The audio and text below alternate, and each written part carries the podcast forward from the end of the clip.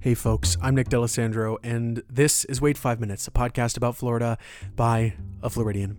This is an epilogue of sorts, the end of summer. It is now September, which means that fall is around the corner. I have started my horror movie watch list. I have like 50 movies that I'm watching. Go check out my main Instagram at the Dexter DA if you want to see more about that. Anyway, this summer has been so wonderful, and I'm so grateful for all the stories I got to tell, all the people I got to meet, all the places I got to visit. I'm especially proud of the two two parters that came out this season the two episodes about the mangroves and the two episodes about coral. I loved the people I got to talk to for that, and I'm so grateful for the time that they dedicated to it. And I'm grateful for my friends who kind of became characters in this season as well. It just has been so much fun getting to spend this summer with you, exploring all the things that make summer so special. But I have one last thing that I wanted to talk about, something that I haven't quite known where to fit in because it's quietly been a lifelong love of mine, a lifelong obsession, something I've always been interested in. And talking about hurricanes this week for the finale, it got me thinking about this thing. And I actually reached out to a former guest of the show to see if he had any insight on this phenomenon that I love. And I wanted to tell you a little bit about it and, and sh- give a shout out to him for being so cool and allowing me to use his uh, uh, email in this episode. But have you ever watched heat lightning. A couple weeks ago, I was watching TV and I looked out my back window and I just saw these just brilliant flashes of light it was immediately apparent to me that it was heat lightning, and I was thrilled because I have loved heat lightning my entire life. It's all of the beautiful, unexplainable magic of lightning crackling through the sky without the intense rumbling of thunder, right? It's it's like a light show, and usually, frankly, the lightning of a heat lightning storm, it's it's kind of more beautiful. Like it just kind of whips up in the air and lingers and flashes behind the clouds. Man, you know summer is around when heat lightning shows up. It just it just feels like a hot summer night the second that you see it. It's I absolutely love it. But I've always wanted to know what it is. I, I often will spend time just watching heat lightning. A couple nights ago, when I was watching that heat lightning, I mean, it was like exploding out of the clouds, like it was shooting up out and shooting down to the ground and, and crackling up like spider webs. It was amazing. But what is it? I mean, I know it's lightning, but why doesn't it make any sound? Why does it crackle the way that it does? Well, I reached out to a meteorologist that I know, Steve Corfidi. He's a research associate for the Cooperative Institute for Severe and High Impact Weather. He works with NOAA. He's been on this show. He was on the show last summer to break down the science of sunsets and why they change colors the way that they do. He provided wonderful insight because he's awesome. And when I reached out with questions about heat lightning, he had answers and gave me permission to read what he said on the show. So I asked him, "What is heat lightning? What what is it all about? What does it do?" Here is what he said verbatim. Quote, Heat lightning is the term popularly used to refer to diffuse flashes of light that appear in a clear or partly clear nighttime sky from lightning discharges that are too far away for the thunder to be heard. The diffuse light results from the scattering of lightning flash light by haze particles and other aerosols.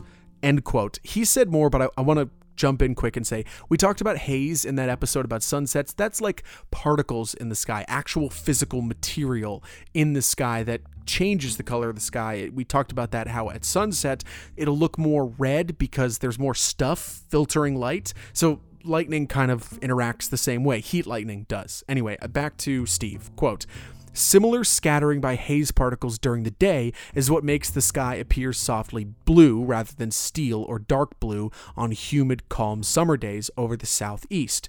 Because haze is most common during warm, relatively quiet, and humid conditions, particularly over treed regions, a sizable amount of the precursor particles that grow into haze size aerosols are emitted by trees, the term heat lightning seems to be most commonly used over the eastern United States. End quote. Again, he said more, but I just want to break down what he said. So, where we live, the southeastern United States, Florida, if you live in Florida, we have a lot of trees. And a lot of those haze particles, the things that block out and change the color of the sky, they come from trees. So the term heat lightning, the thing that we see that is heat lightning, is common in this area of the United States because we have all the conditions that commonly create heat lightning. We have lightning, we have trees that create those particles, and we have warm summer conditions. So, all those things combined, yeah, they create heat lightning. So, it's kind of an apt name. So, back to what Steve was saying. He actually talks a little bit about where that name comes from and how he's not sure of its origins. Quote, I have, however, never heard of anyone who has actually researched the geographical extent or origin of the term heat lightning. I think that that would make for an interesting investigation. Anyway, my suspicion is that because summertime thunderstorms over the east most commonly occur during warm periods in summer and during the late afternoon and evening when people are most likely to be outside, the modifier heat was affixed at some point and it has remained there ever since. End quote. So it is what it is. It's lightning. It is diffusing light from haze, from the heat, from this part of Florida. It is just part of the tapestry of that season, this wonderful season in the state of Florida. It's a part of our lives. I, I love it so much. I would love if I could do some research and see if there is more to the origin of the term heat lightning. Like, when did it come into existence? But maybe that's a topic for next summer and that actually is kind of what I wanted to say at the end here. I love fall. I've been looking forward to it. I really have. Maybe too much. I've already drank pumpkin spice lattes this week. That's just who I am. Okay. But I say that to say when I was a kid, when summer would end, it was devastating. Of course, it meant back to school. But summer comes again. The heat lightning returns. The the sweaty afternoons, the rampant thunderstorms, they come again. I had to remember that so much as a kid because if I had it my way when I was a child, I would have had summer every day forever. It never would have ended. But that fleeting nature is what makes it special. When it comes back around again, I'll be glad when the summer heat returns, and that means that the heat lightning will soon follow. It's more spectacle than danger, you know? I think that's what makes it so appealing, so attractive. It's an unbelievable, inexplicable thing. Flashes in the sky. It's why I love it so much. And it is why it is my favorite part of summer because it is kind of the indicator that it has arrived. When heat lightning is in the sky, summer is here. It will be the first thing I look for next summer in Florida.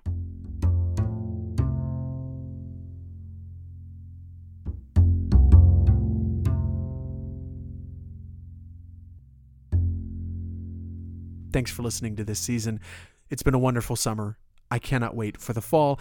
If you haven't heard, a book that I contributed to just came out. So you're going to be hearing from me a lot in the month of September about that book, possibly for the rest of the year, possibly for the rest of the decade. Anyway, go check out that mini episode announcing the book to learn more about it. There will be links in the episode description of this episode talking about it. But even though summer is over and even though this season is over, I'm not going anywhere. You're going to hear from me the next couple of weeks bonus episodes, episodes about the future, election coming up in November, episodes about the book that are coming out. I just can't wait for all the things that are coming, and it would be ridiculous to act like I'm just going to disappear for the month of September. There's so much for us to talk about, and you will be hearing from me very, very soon. But the beginning of October, well, that is when we are starting kind of a mini series for the month of October called Wait Fright Minutes. I hope I don't change it. I hope I don't change my mind to name it something else. I don't think I'm going to, but uh, I have a couple of Halloween episodes that are going to be coming out in October that I'm very, very excited about. You're, going to hear my best Vincent Price impressions. It's going to be very, very silly, uh, but it's going to be the show is briefly going to be recalled, uh, renamed uh, Wait Fright Minutes. If you have a better pun, let me know. I don't think there's a better one. I think that's it. But anyway, I will see you in September with some more mini episodes, and I will see you in October for Halloween on the horizon. But thank you for spending your summer with me. It truly means the world to me. If you liked this show, leave a five star review. It helps the show grow. And you can follow the show on Twitter, Instagram, and Facebook at WFM Pod. If there's something you want to hear the end of this year or next year, WFMPod at gmail.com. Reach out. I'd love to hear from you. Go check out the book and take care of yourself. Have a wonderful Labor Day weekend, and I will see you very soon. Be good to yourself, be good to others, and as always, drink more water. Have a great September. I'll see you soon.